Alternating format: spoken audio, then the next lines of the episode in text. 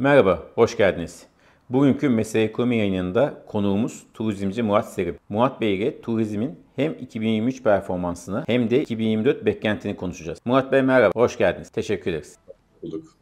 Sizle Temmuz-Ağustos aylarında bir söyleşi yapmıştık. Turizmin sıkıntılarından bahsetmiştik. Beklenen gibi geçmediğini söylemiştik. Şimdi artık seneyi kapattık. Önce kısa bir 2023 değerlendirmesi rica edeyim sizden. 23 yılı sizle görüşme yaptığımızda çok parlak gözükmüyordu.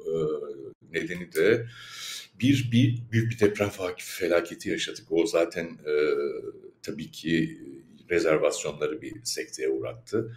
E, zaten onunla ilgilenmeyecek kimsenin hali yoktu. Yani aman rezervasyonlar durdu, turist gelsin diye e, bir yerde bütün ülke durduk. E, Haziran ayı başladığında ise kur e, nedeniyle otel fiyatlarımız çok pahalıydı. E, otelcilerimiz de sağ olsunlar yüzde 20-30'ların üzerinde bir artış yapmaya çalıştılar otel fiyatlarında. E, ve bu piyasadan bir tepki aldı. Yani Haziran ayı işte sahil şeridinde Antalya'da hatta İstanbul'da sahil şeridi diye saymıyordum ama e, Bodrum'da doluluk oranlarında düşüşe yol açtı.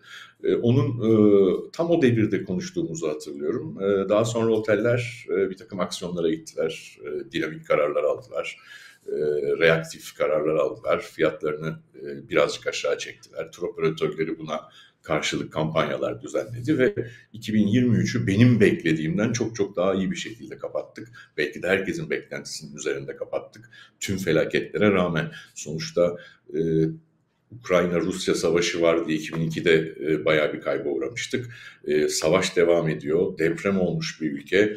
E, bakarsanız eğer geçtiğimiz dönemde Orta Doğu'daki gelişmeler hepsi e, Türkiye'ye darbe vuracak e, gelişmeler. Türk turizmine darbe vuracak gelişmeler. E, ona rağmen Türkiye 50-60 milyon arası turist bekliyor şu an sene sonu rakamları yani şu anki elimizdeki doneler, elimizdeki rakamlar 2023'ün 3. çeyreğine de baktığımız zaman 2022'yi rahat rahat geçmiş olduğumuzu görüyoruz. Hatta 2019 rakamlarını bile geçeceğiz gibi gözüküyor. Ki 2019 burada çok önemli bir gösterge. Pandemi öncesi yıl olduğu için hatırlatmak istedim parantez içerisinde. Evet, evet o, o felaket, o da başka bir felaketti gerçekten. Peki şimdi 2024'e geçmeden bir, birkaç tane şey sorayım. Bu Yunanistan'la vize anlaşması e, son dönemde rast geldi. E, Cumhurbaşkanı Erdoğan'ın Yunanistan ziyareti sırasında e, duyuruldu. Ve farklı tepkiler geldi. Şimdi hem e, işte Bodrum, e, Çeşme, işte Fethiye, Marmaris, Göcek o hat o hattın çok pahalı olduğundan yakınan vatandaşlar dedi ki iyi oldu işte Türk esnafı da biraz fiyatları indirsin yoksa Yunanistan'a gideriz diyenler oldu. E, başkaları da işte Türk turizmin bundan çok etkileneceğini söyledi. E, siz hangi taraftasınız? Yani bu Yunanistan'da işte adalara olan vize serbestisi e, Türkiye'yi nasıl etkileyecek sizce? e, öyle çok büyük bir e, patırtı olacak kadar etkileyeceğini zannetmiyorum. E, neden derseniz eğer, şimdi konuştuğumuz konu, biraz önce konuştuğumuz konuyla farklı bir e, şeydeyiz. Biraz önce konuştuğumuz Türkiye'ye gelen turist sayısıydı. Burada işte 50-60 milyon arası arasına ulaştık diyorum. 2019'u biz Türkiye'den yurt dışına giden turist sayısında da geçtik. Yani şu anki rakamlar ilk üçüncü çeyrekte 8 milyona ulaşmış Türklerin yurt dışı seyahati. E, bu 9,5 falan 10 bakalım kaç bitirecek. E, 2019'u e, yakalamış olacağız. Belki de birazcık geçmiş olacağız. E, bu ikinci konuda yurt dışına giden Türk turist olarak bakarsanız eğer evet doğru Yunanistan'la e, vize serbestisi anlaşması bir ölçüde e, belli bir sayıda insanın e, bakalım o adalarda da ne varmış artık bize de rahat e, işte bir feribot bileti alalım, geçelim, e, iki gün gezelim, beş gün gezelim, altı gün gezelim e, gibi bir şeye yol açacak muhakkak. Ama bu çok büyük bir etki yaratır mı? Ben öyle düşünmüyorum. Özellikle Türklerin tatil alışkanlıklarına bakarsanız eğer, Türkiye'de çok büyük bir kitle bir resort otele gidip o resort otelde hatta her şey dahil konseptinde kalıp ee, bir hafta işte çoluk çocuk orada rahat bir şekilde geçirip denize havuza girme e, telaşında yaz ayları geldiğinde.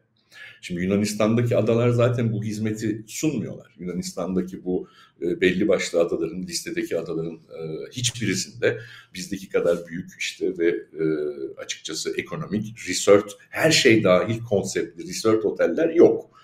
O yüzden özellikle e, büyük oteller bundan etkilenmeyecektir diye düşünüyorum. Sadece işte hani üç arkadaş, dört arkadaş e, üniversiteyi yeni bitirmiş, biz e, bu sene gidelim şu tatil beldesinde e, bir butik otelde kalalım, etrafı gezelim, denize girelim, beach club'larda e, takılalım diyen e, ama vize problemi olan o küçük kitle vize serbestisi sayesinde e, hadi gidelim de Yunanistan'ın Kos Adası'nda e, eğlenelim. Oradaki küçük otellerde kalalım, orada yemek yiyelim, orada e, beach club'lara gidelim gibi bir şeye girecektir, aksiyona girecektir. Bu da çok çok önemli ekonomik olarak da hani maddi olarak da çok büyük bir rakam tutacağını zannetmiyorum. Çünkü e, büyük e, o ne denir pahalı, şatafatlı e, restoranlara giden insanların zaten çok büyük bir vize problemi yoktu.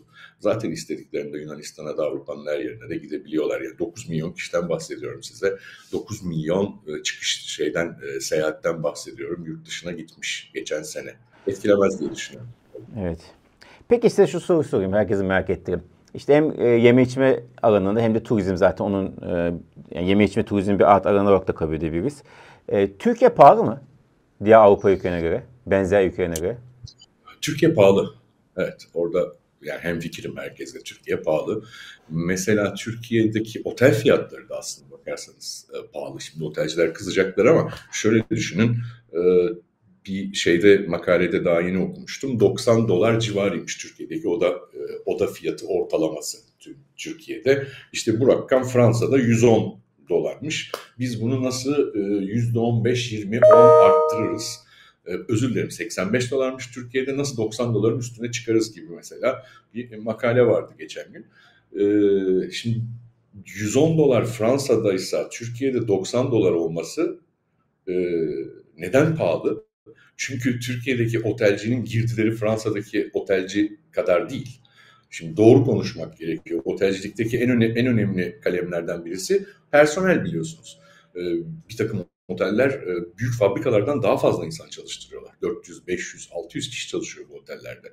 E, mutfakları, resepsiyonları, oda temizliği. Küçük oteller bile 30-40 e, odalı bir otel 15-20 kişiye her ay maaş ödüyor. Ve bu çok ciddi bir kalem. Fransa'daki otelci 110 dolara oda satıyor ama ödediği asgari ücreti biliyorsunuz. Türkiye'deki asgari ücretin kaç katı? Yani şu an çok konuşulan bir konu. E, dolayısıyla onun o 110 dolarlık oda satışını nette hesaplarsanız Türkiye'deki otelcinin çok daha e, şanslı olduğunu görürsünüz. Ve Türkiye'deki otelin eğer 90-95 dolarlara çıkarsa bunun ortalaması 110 dolara karşılık e, çok pahalı olduğunu söyleyebiliriz yani bu e, gayet matematiksel bir gerçek girdilerle birlikte hesapladığınızda. İkinci olarak Türkiye'deki evet yeme, içme, restoran özellikle orta alt kesime e, hitap edecek olarak turizmde e, pahalı geliyor. Pahalı geliyor çünkü alkol fiyatları mesela Türkiye'de çok evet, pahalı. Çok pahalı. Özellikle bu e, Avrupalı turisti etkileyen bir şey. Yani kendi ülkesinde işte bir dolara, bir buçuk dolara bir içeceği satın aldığında e, Türkiye'de aynı içecek üç, üç buçuk dolara satılabiliyor. Bunun nedeni de e, ne restorancı ne otelci. Evet. Peki şunu, şunu sorayım size. Ee, şimdi giydi markette diyorsunuz benzer ülke mesela Fransa'ya göre daha az olmasına rağmen daha pahalı Türkiye ona, onu kıyasladığımızda. Talep mi yüksek? Şöyle bir avantajı var Türkiye'nin. Yani şey olarak piyasa olarak çok dinamik, çok reaktif bir piyasayız biz e, Fransızlar kadar ya da Almanlar kadar ya da İtalyanlar kadar e, işte hadi bekleyelim bize turist gelsin nasıl olsa bizim e, çok ciddi bir markamız var e, yapmıyoruz. Dünyanın her yerinde Türk turizmciler koşturup ya da Türk otelciler e, müşteri arıyorlar. Ve bir şekilde e, bulunuyor bu. Yani bu sene efendim e, Fransa dedik madem Fransa, Belçika e, İspanya küsüyorsa Türkiye'ye turist yollamıyorsa biz onun karşılığı gelecek başka bir yerden e, o turisti getirebiliyoruz. E, örneğin Rusya mesela. Rusya bu sene Türkiye'yi kurtaran ülkelerden birisi. Çünkü hepinizin malumu Ruslar kolay kolay Schengen ülkelerinde seyahat edemiyorlar. Savaş neticesiyle, neticesi sonucu Rusların en çok gittiği, en rahat gittiği, en yakınlarındaki ve onlara istediklerini sunan yani deniz, güneş, işte belli bir lüks, yiyecek, içecek olsun. E, pazar biziz. Bu sene bildiğim kadarıyla Almanları geçmiş durumdalar. İşte 5,5-6 milyon e, Rus geliyor mesela e, ülkemize. E, hem Antalya'ya hem İstanbul'a hem diğer sahil beldelerine. Onun gibi mutlaka biz başka bir yerden gerekeni yapıp o boşluğu dolduruyoruz. Yani buluyoruz. Almanlar e, eskiden bir numaraydı. Şimdi Ruslar onları geçti. Yarın öbür gün Ruslar gelmezse ne olur bilmiyorum. Belki Çin'den e, turist getiririz. Yani böyle bir avantajımız var bizim. Türk turizmcisi avantajı var diyeyim bence. Peki Arap turist ya yönünden nasılız? Arap turistler de tabii bu bundan 15 sene önce e, piyasada çok fazla yer tutmayan yani şeylere baktığınız zaman istatistiklere baktığınız zaman çok büyük e, yer kaplamayan e, Arap turistler dediğimiz bir kitle e, şu an istatistiklerde çok önemli bir e, yere gelmiş durumda. Dediğim gibi bir ulus ya da bir ülke Türkiye'ye daha az turist yollamaya başlıyor. Türkler gidip onu başka pazarlarla onun yerini dolduruyorlar. Araplar da böyle. Arap ülkelerini de birkaç şeye ayırmak gerekiyor ama. İşte bir Orta Doğu kısmı var bunun. Körfez kısmı var. İşte zengin Körfez e, turisti. Bir de tabii e, Mağrip ülkeleri dediğimiz Tunus, Cezayir, Fas diye ayırdığımız bölüm var. Bunun, bu, bu farklı farklı müşteri grupları bunlar. Mağrip ülkeleri e, daha orta e, gelir düzeyine sahip e, turistler. Oradaki beyaz yakalılar diyeyim. E, çünkü oranın zenginleri de e, Schengen vizesi alabildikleri için Avrupa'ya gidiyorlar. Bizim o Araplara karşı o mağrip ülkelerindeki orta gelir düzeyindeki Arap turistlere karşı en büyük silahımız e, vize uygulamamız ya da kolay vize vermemiz. E, dolayısıyla e, Türkiye gene tıpkı Ruslar Avrupa'ya gidemedikleri için e, Türkiye'ye yığıldıklarından dolayı e, bu Arap turiste kolay kolay Avrupa'ya gidemediği için hani bir laf var ya işte Schengen vizesi almakta çok zorlanıyoruz. Bu e, bir senedir, iki senedir e, bütün e, medyada konuşulan bir gerçeklik. Araplar da çok zorlanıyor. Bu sadece Türkiye'ye uygulanan bir bildiğim kadarıyla durum değil. Bütün yabancı ülkelere artık çok daha zor Schengen veriyor, veriyor Avrupa ülkeleri. Onlar da Türkiye'ye geliyorlar kolaylıkla. kolaylıkla. Peki şimdi buradan şuraya geçmek istiyorum. Dediğiniz biraz e, işte 2023'teki dövizdeki hareketler e, turizm etkiliyor. Döviz yükseliyor. Tabii yükselince e, döviz bazında ucuzluyor yurt dışı turist için. Hani bu belki bir fiyat avantajı sağlıyor yabancı turist açısından evet. Türkiye'ye. Ama içeride negatif var. Sonra bir süre sonra enflasyon yansıyor. O fiyatta yukarı çekiyor. Burada dövizin nasıl bir seri izlemesi turizm açısından en iyisi? Yani sabit kalması mı, yavaş yavaş yükselmesi mi yoksa ne istiyor turizmci dövizin döviz politikası bakımından? Ya bunu bir ekonomist çok daha iyi açıklar ama buradaki optimum noktada durması. Yani belli bir seviyede Türk parasının gerçekten e, belli bir e, ne kadar değerli olması gerekiyorsa o kadar değerli hale gelip orada bir yerde sabit kalması. Turizmciyi en çok memnun edecek e, durum olur herhalde. Eğer Türk parası çok değerli kalırsa dolayısıyla girdiler de ona göre yükseleceğinden siz de e, işte Fransız gibi 100 dolara 110 dolara satmak zorunda kalırsınız odanızı 85 dolar yerine ve de e, ülke tercih edilmeyebilir ya da ülkeye gelen turistler için tercih demeyelim de pahalı geleceği için gelemezler. E, onların da belli bir kazançları var. Sonuçta belli bir maaş alan insanlar bunlar. Eğer 5 bin dolar maaş alıyorsa işte seyahate her sene 15 bin dolar harcıyorsa aman Türkiye'de e, girdiler yükseldi o yüzden e, Türk turizmcisi yüzde 40 yüzde 50 zam yaptı. E, biz bu sene 25 bin dolar harcayalım o zaman demezler. E, dolayısıyla bunun belli bir ortalamada durması kalması gerekiyor. E, geçen sene bahsettiğim gibi hani Haziran ayında dedik ya bayağı bir etkiledi turizmi. Sonra Temmuz'da e, otelciler ve turizmciler e, belli aksiyonlara girdiler. Fiyatlarını biraz olsun aşağı çektiler, dengelediler. O şekilde sezonun ikinci yarısını kurtarmış oldular. Bunda tabii Haziran'dan sonra yaşadığımız e, dövizdeki e, yükselişin de etkisi var. O şekilde onlar da fiyatlarını aşağı çekebildiler. Gene aynı şeyi yaşayacağız gibi geliyor 2024'te. E, döviz belli bir optimum bir yere gelene kadar e, fiyatlarımız e, mecburen yüksek kalacak. E, asgari ücret zamlarıyla birlikte zaten e, girdiler tekrar hesaplanacak. Her gün yükselen fiyatlar sürekli revize edilerek döviz bazında işte bugün 90 dolar, yarın 95 dolar, öbür gün 100 dolara satmam gerekiyor benim bu odayı gibi kararlar alınacak. Ama ondan sonra eğer döviz biraz yükselirse %15-20, e, bu sefer %15-20 e, indirime gidilecek. Ki yabancı tekrar geri gelebilsin. 2024 biraz 2023'e benzeyecek gibi geliyor bana o yönden. Evet seçim de var. Birçok açıdan benziyor. İşler başka yani, felaket açıdan benzemez diyelim. İnşallah farklı felaketler olarak da benzemez. Evet. Aynen. Peki şimdi 2024'e geçelim. Ne bekliyorsunuz 2024'ten?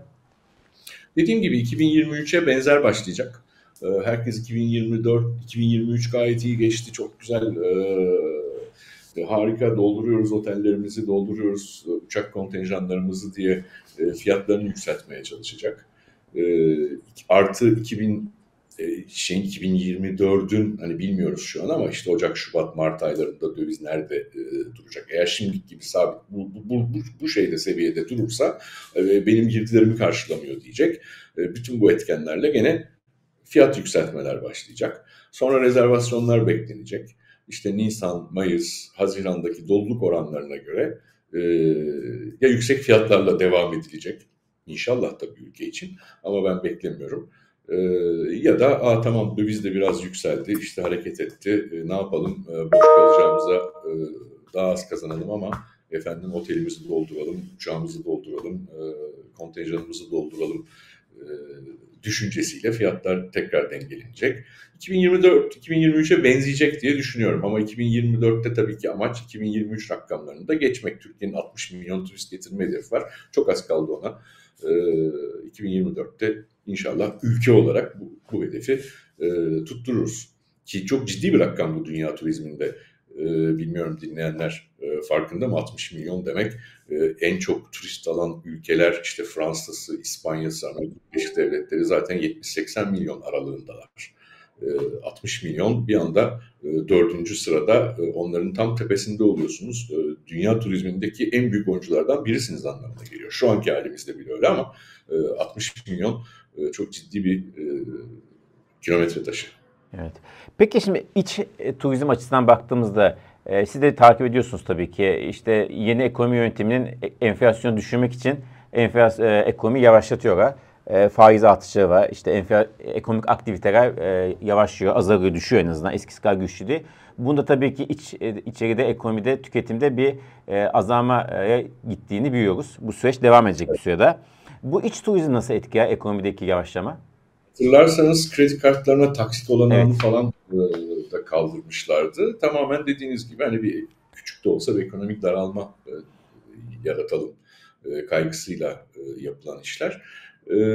Muhakkak iç turizmi etkiler diye düşünüyorum tabii ama şöyle de düşünüyorum. Bu kredi kartları hikayesi olduktan sonra çok bir şey değişti mi? Değişmedi.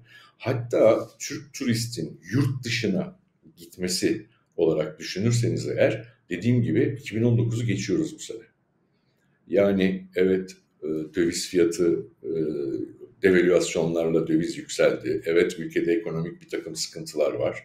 E, evet işte ekonomik daralma isteniyor belki Merkez Bankası ve Ekonomi Bakanlığı tarafından ama e, ülkede milyonlarca kişi yurt dışına seyahat edebiliyor.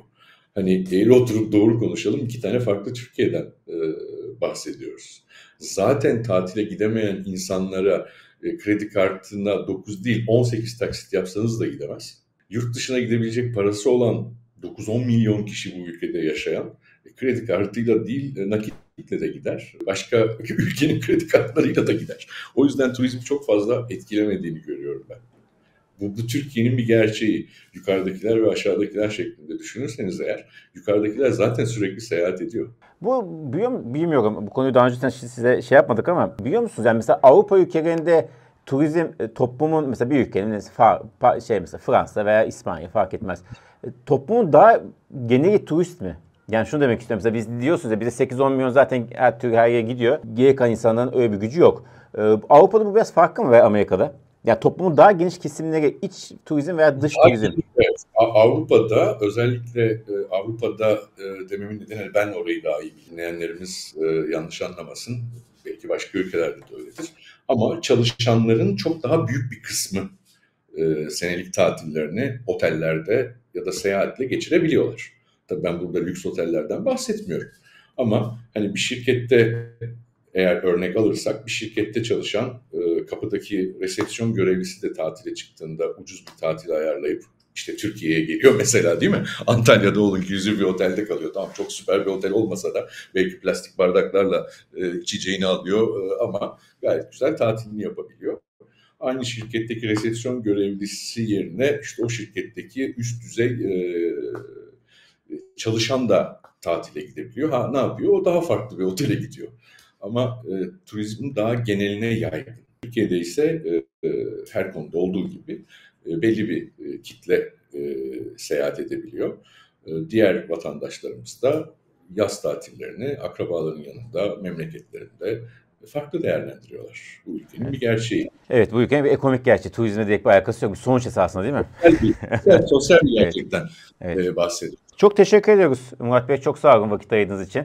Ee, 2020, 2024'de daha iyi bir şey söylemek isterseniz ararım son olarak. 2024 dediğim gibi 2023'ün biraz benzeri olacak gibi geliyor bana. Ama 2023 rakamlarını geçeceğimize inanıyorum.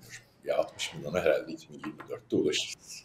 Hem turizm hem de her açıdan daha iyi bir sene olmasını biz de dilerim. Çok evet, teşekkür evet. ederim. İyi yıllar diliyorum şimdiden. Sağ olun. Görüşmek üzere. Çok teşekkürler. Görüşmek üzere Murat Bey. Teşekkürler.